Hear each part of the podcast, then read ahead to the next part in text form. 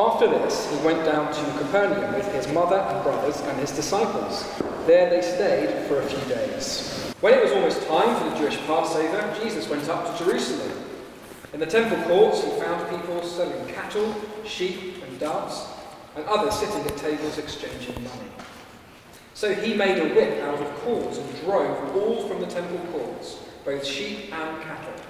He scattered the coins of the money changers and overturned their tables. To those who sold doves, he said, Get these out of here. Stop turning my father's house into a market. His disciples remembered that it is written, Zeal for your house will consume me. The Jews then responded to him, What sign can you show us to prove your authority to do all this?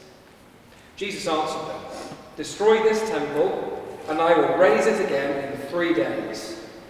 They replied, It has taken 46 years to build this temple, and you're going to raise it in three days?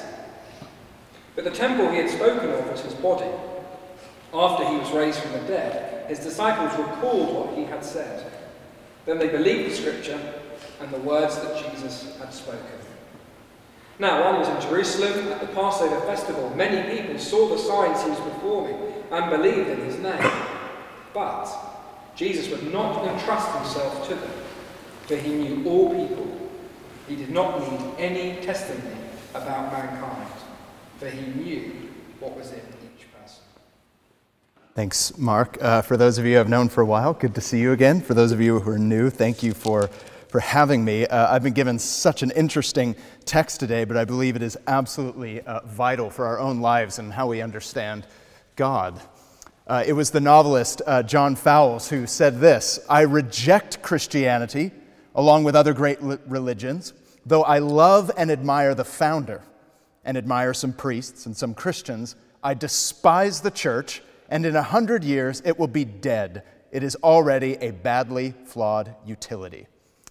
That's inspiring. Just thought I'd start with that one for our lunchtime service. Um, but it, that statement captures a very common sentiment, uh, something that I hear quite often when I'm in a conversation, especially when I tell people what I do, which is work for a church. The common statement is this I like Jesus, but I don't like Christianity. I, I'm interested in this person, Jesus, but I definitely don't like the church. To which I often respond, What do you really like Jesus? Which Jesus do you like? Because the big question when it comes to this, this person, Jesus, who has just captured the minds of many throughout the last 2,000 years of history, is, is are we being selective with this person, Jesus? Do we cherry pick the parts we like and leave out the parts that we don't like when it comes to this man? There are many reasons why Christianity and the church is not uh, what it should be, but among those reasons, I think one of the greatest is this idea that even many Christians are selective about Jesus. A man who writes for uh, the New York Times, um, he talks about this whole idea of Christians being selective about Jesus. Here's what he says As a result, the Jesus of the New Testament, whose paradoxical mix of qualities has been replaced in the hearts and minds of many with a more congenial figure, a choose your own Jesus who better fits their own preconceptions about what a Savior should and shouldn't be. Here's the point if the Jesus presented in the Bible, the Jesus we're looking at in John's Gospel over the last few weeks and in the continuing months, if he truly is the Son of God, then a choose your own Jesus will not only leave the church in shambles, it will actually leave your life in shambles. You must accept Jesus as he is. That's what Scripture is telling us to do. So, here in John chapter 2, we see clearly what is actually shown throughout the rest of the gospel accounts regarding Jesus. What we see is a combination of traits that you would normally not see in one person. This is not only important for understanding Jesus, it's important for our own growth. If you've been a Christian uh, for any amount of time, whether a few years or many, many years, how do you know that Jesus is at work in your life?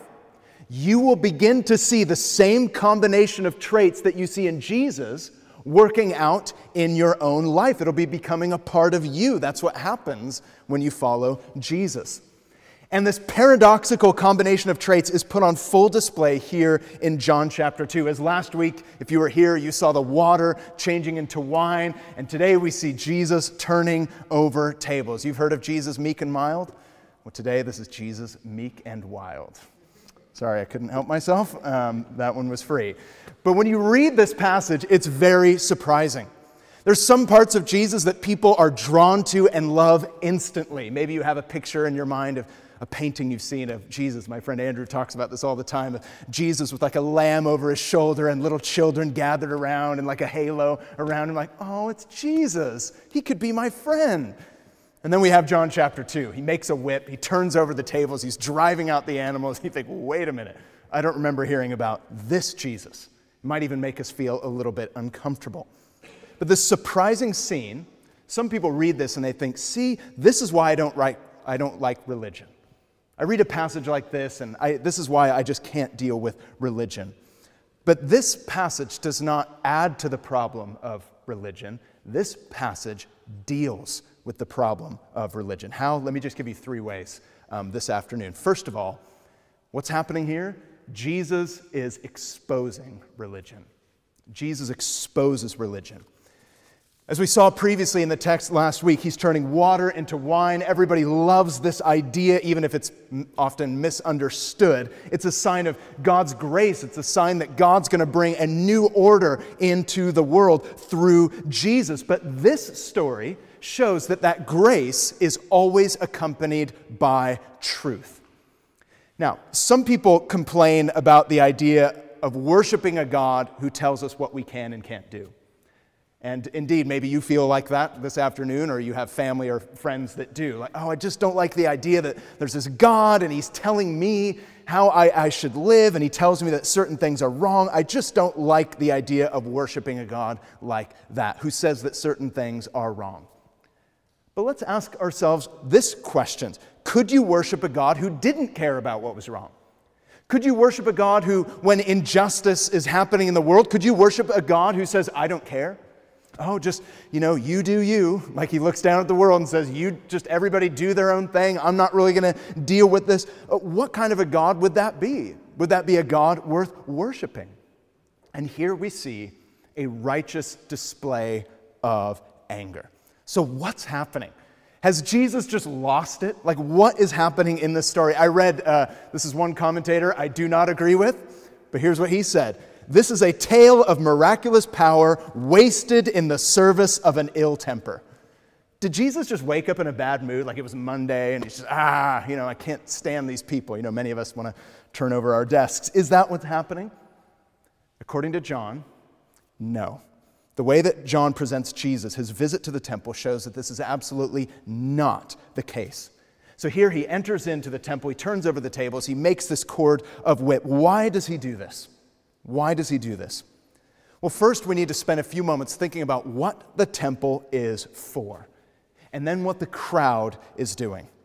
So, if you go back to the beginning of the Bible, God created our world. He created this beautiful garden, if you read in Genesis, as a meeting place between man and God, where mankind could meet with God face to face. That was the purpose of creation.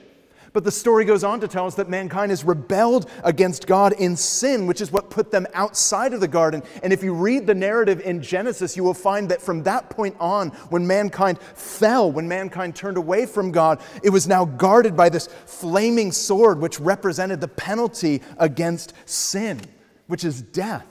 There's no way back to the presence of God without perfect justice. A wrong has been done, a crime has been committed. There's no way back into the presence of God unless justice can actually happen. But the story goes on in God's mercy, He allowed for there to be a temple amongst the people where sacrifices could be made, the priests could enter into the very center, and when the animals died, even at the youngest age, the children would see that and they would think the animal died so that I did not have to. That's how you would have been raised in that culture. That animal died so that I would not have to die. Someone had to pay. God is a God of justice as well as a God of mercy. That animal died so that I would not have to. And so, what we see happening here in the courts is, is this temple filled with visitors, people who want to see, know, and experience this God that they've heard so much about. But a price has to be paid, a sacrifice must be made. And as a result, you have this what you see here is this commercial enterprise where all these stalls were set up and sold to. Uh, these animals were sold to travelers who needed to pay for their sacrifices so that they could make atonement for their sin. That's the scene. And Jesus comes and he turns it all over. Now, why? Well, note this first and foremost. Jesus' actions here, they are forceful, but they are not cruel. They are powerful, but they are not cruel, as one cannot drive out cattle and sheep without a whip. But still, the actions of Jesus are very, very dramatic. And it seems that there are two reasons for this. The first is this because this place of communion had slowly but surely turned into a place of commerce. This court, the outer ring of the temple, if you will, where all of this is, is taking place, it was designated so that the people from the nations could come and they could pray and they could, they could commune with God. Instead, we have a scene where it's confused, it's crowded, it's become about this, this business. You know, all this foreign money had to be exchanged. If you came from a Roman province, you couldn't use that coinage in the temple, it had to be exchanged for the proper currency of the temple. So all this is happening. So the temple had essentially become an exchange bank. And the whole affair had turned a house of worship into a house of business, which in some some ways characterizes what religion is. I know the word religion can, to some people, just mean a system of belief, and is certainly used that way. But another way in which the word religion is used is as a system of belief where I can do things in order for God to accept me. That's how we're using the phrase today. This idea that I must do something and God can accept me that way. And in some ways, what's happening in these courts in John chapter 2 is a picture of religion.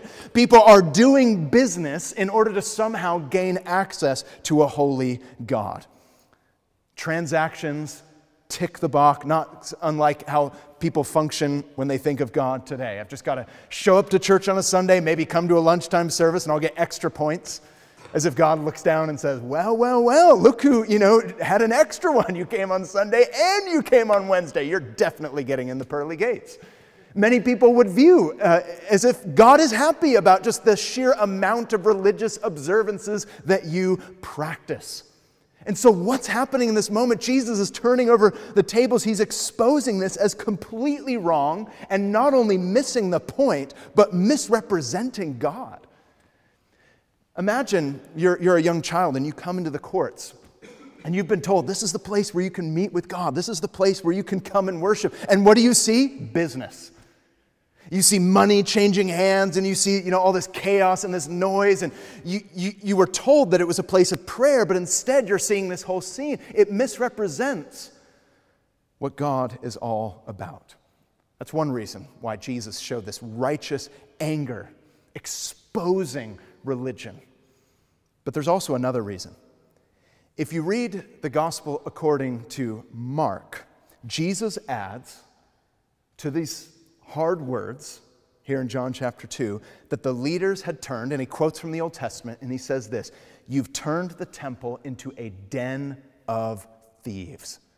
You've turned the temple into a den of robbers. Why would Jesus say that?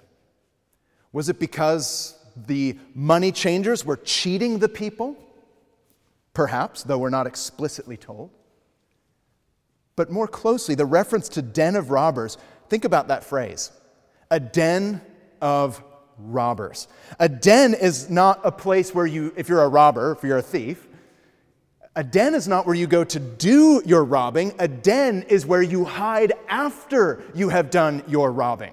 A den is where you hide after you've gone out and stolen something. You go hide in your den. It refers to a hideout. And Jesus is actually quoting in Mark's account of this moment from Jeremiah chapter 7, where it talked about people who were going out and living however they wanted, following their own rules, and then they would come in for public worship. And they'd say, Oh, everything's fine because I'm just kind of hiding out in the temple. Meaning that it's fine that I do whatever I want to do during the rest of the week, but then I come in and I tick the box saying, I've been to the religious worship gathering, so everything can be just fine. Jesus is using these hard words because he's saying you've turned it into a den of robbers. You're, you're communicating this idea that we can live however we want. But as long as we just show up to the temple, we can kind of hide out. It becomes hypocrisy. And what Jesus is doing here with his radical actions is he's exposing the hypocrisy of religion. Religion can never deal with the heart. Religion can only act like a cover up, and Jesus is exposing it here. So it's not primarily an outrage against, you know, dishonest business practices, though it certainly might have been. Jesus is saying, You've turned the place of worship into a hideout where people can just go out and do whatever they think they want, but step inside the temple and everything is then fine. To put it another way, the religious leaders, which we know they were guilty of because John tells us later on, they were using public worship and religious acts to cover their sin, to cover their wrongdoing. And that is a picture of religion. You go through the cycle of I've done something bad, I've done something wrong, I feel guilty about it. If I can just atone for it, if I can just, you know, do all the right things, then I can cover this up. I can somehow clear my ledger. Jesus exposes this. He's rebuking the leaders for placing a false trust in religious observance. The sacrifices of the temple, they will never protect you from the penalty of sin. So Jesus' words are radical. He's, he's warning them against hypocrisy, he's warning them against a, a hollow religiosity. He's seen what the people were doing and he delivers this verdict. Why? Because when he comes into the temple, he comes as a righteous judge. Now, practically, think about how this shapes how you view God. We like the, the meek Jesus, we like the Jesus that, that serves the poor, or uh, where I grew up, which is in the uh, San Francisco Bay Area, we call it the hippie Jesus.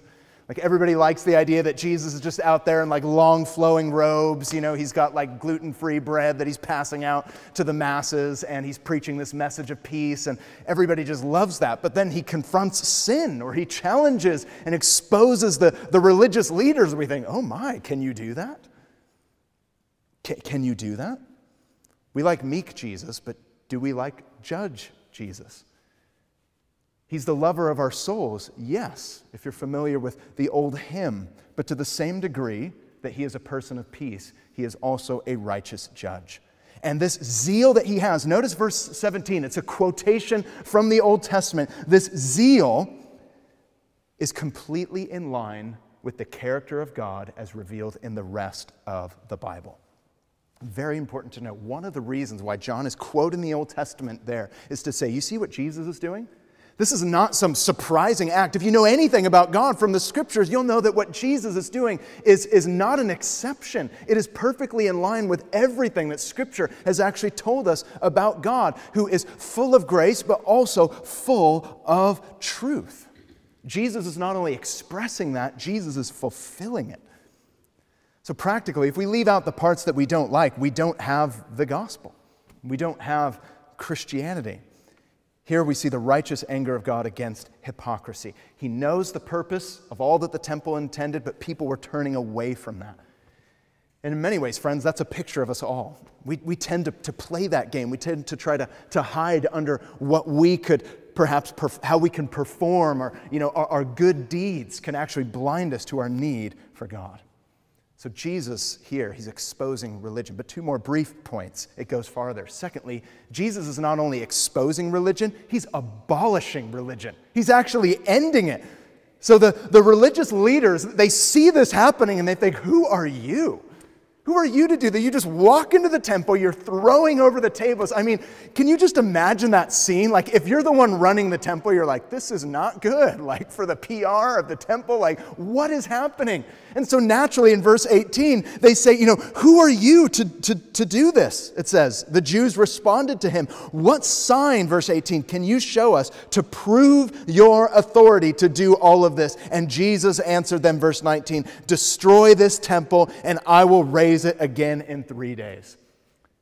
Jesus is so radical. I, I absolutely love reading these passages. It's so shocking. The, because the leaders, they got it. They realized that what Jesus was doing in that moment was a direct challenge to their authority. They were allowing all of this to happen, and Jesus is turning over the whole thing. They were right. Jesus is claiming authority. And so, what do they do? They demand a sign. But instead, Jesus gives them a prediction. They say, Prove it. Prove it. Now, practically speaking, is it bad to ask for some evidence of who Jesus is? Maybe you're there today, you're thinking, I'd love some more evidence about who Jesus is, and you're thinking, wait, does this verse tell me I can't ask those questions? No, no, no. It's not that Jesus won't provide evidence to those who doubt.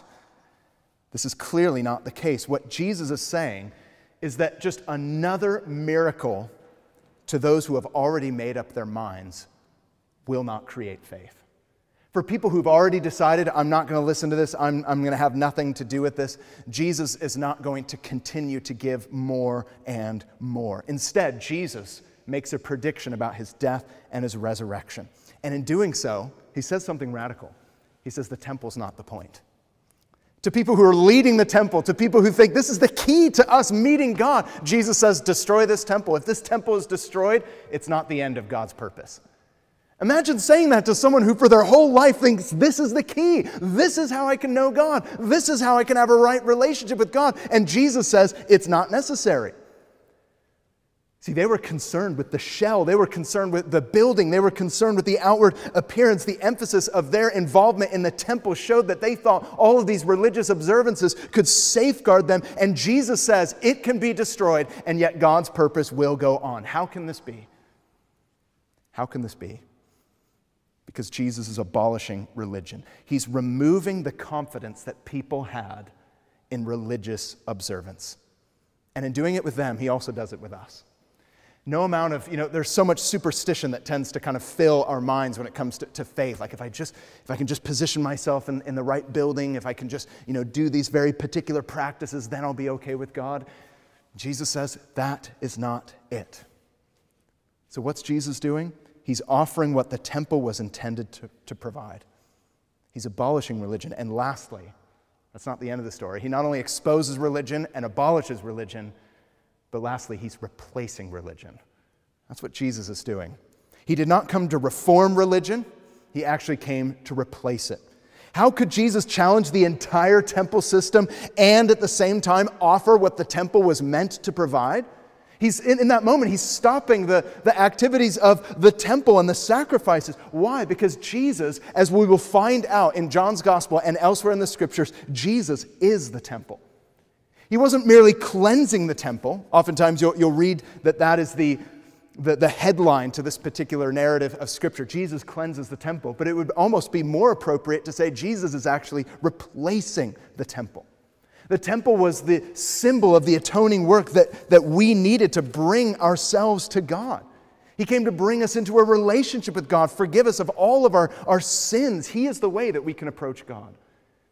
That's why the author of Hebrews later on in the New Testament says these words With his own blood, speaking of Jesus, not the blood of goats and calves, he entered the most holy place once and for all and secured our redemption forever you think, wait a minute, how does all these animal sacrifices, how do they, how do they lead to Jesus? Well, consider for one moment before we conclude an analogy.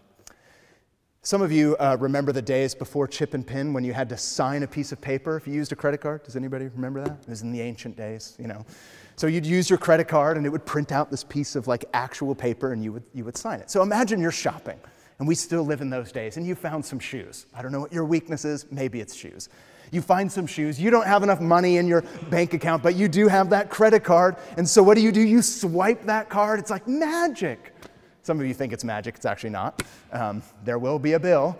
So the, the paper prints out and you sign it. What's, and you are able in that moment to just walk out of there with the, those shoes. All you did was sign a piece of paper. How is that not stealing? You walked out of there without you know, paying any money.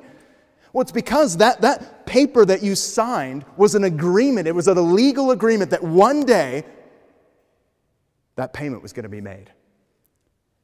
And in the Old Testament, all these animal sacrifices were, in a sense, that little sheet of paper pointing towards something greater that you've sinned and a payment needs to be made, and one day the bill will come and it must be paid.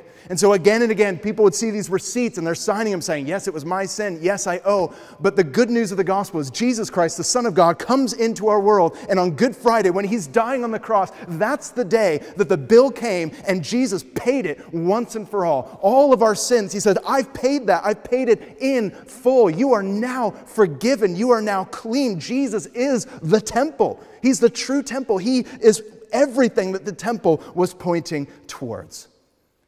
And it is not because of what we can do, it's because of what he has done.